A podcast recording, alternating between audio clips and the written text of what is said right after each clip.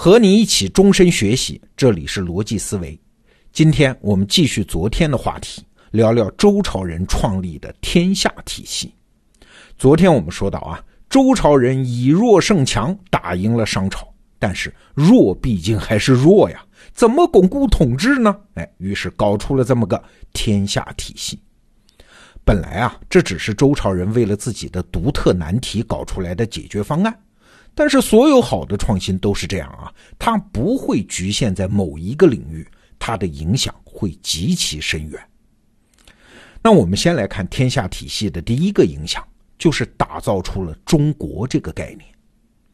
一九六三年的时候，陕西出土了一件青铜器，上面刻有周成王建造东都的铭文，其中有一句话是这样的，叫“于其宅祠中国”。大意就是啊，我就把家放在中国这个地方了。哎，由此可见，中国这个词组最早见于文字记载的时候，哎，它只是一个地面。周成王所说的中国，位置在今天的洛阳一带啊，也就是传统意义上的中原核心区。中原地区被认为是中华文明的发源地嘛。但是现代中国，它是个地域辽阔的大国呀。东西南北的范围早就突破了中原地区了。那么，周围的那些地区是怎么并进来的呢？常见的观点是这样认为的啊：中国范围的扩大，主要是因为中原地区文化先进吗？它就不断的向四周扩张、辐射、影响、兼并了越来越多的落后地区和人群。但是说实话，这个说法啊，它不太符合事实。一方面，在春秋战国之前，我们啥时候听到过有规模的吞并战争啊？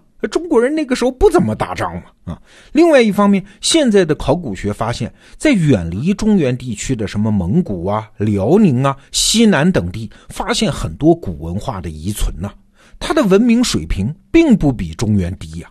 所以，有的考古学家甚至提出来，中国早期文明的真实状况。叫星斗满天啊，中原不过是其中一颗星而已，那就奇怪喽。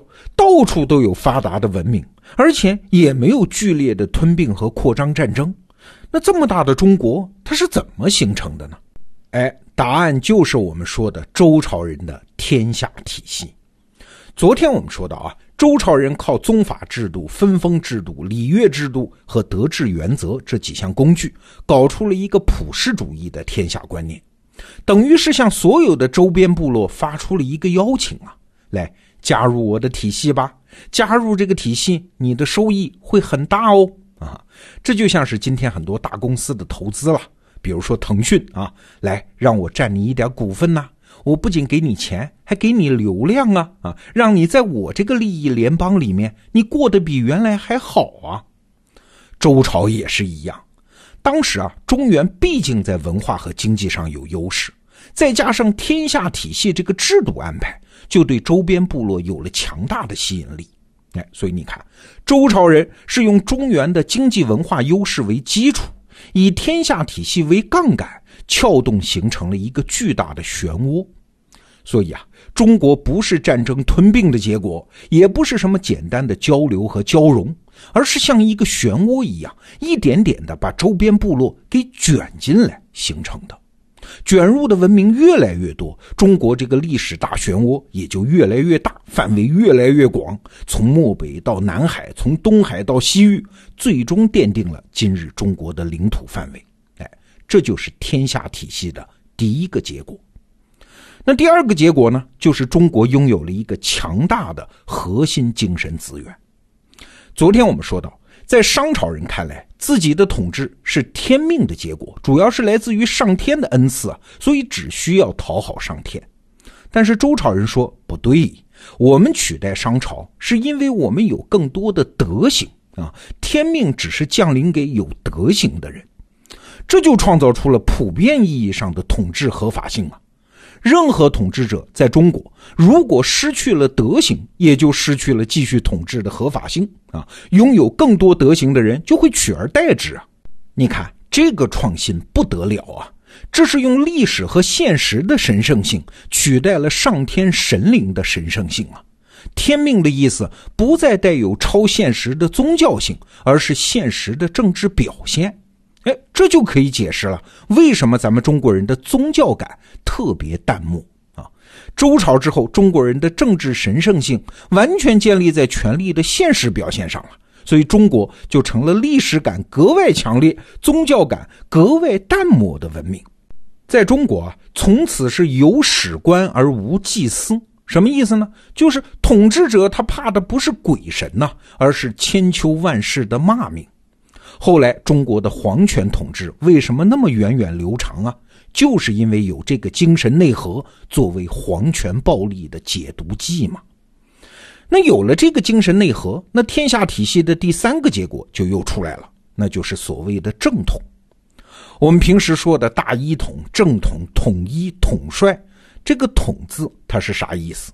它最开始的意思啊，是指蚕丝的头绪；后来衍生的意思是世代相继的不断绝的系统。刚才我们讲啊，天下体系把中国变成了一个有精神内核的文明漩涡，不断的把周边文明给卷进来。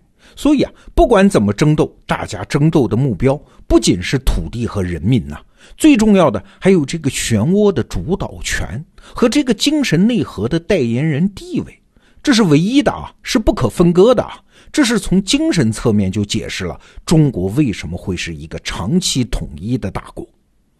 你想啊，天下体系是普世性的，不是专属于某个族群的，所以任何人都可以使用这个精神资源。天下体系并不排斥任何人，同时也就意味着有可能融合所有人。哎，这又可以解释为什么少数民族入主中原时间一长就会被同化吗？有了正统这个观念，中国也因此形成了一种非常独特的文化，就是后代王朝要为前朝撰写史书。虽然有可能他们在战场上厮杀的你死我活，势不两立。但是新王朝一旦地位巩固，成了新主角，那就有责任把周人开创的这个故事继续讲下去啊，让那个历史大漩涡继续旋转啊。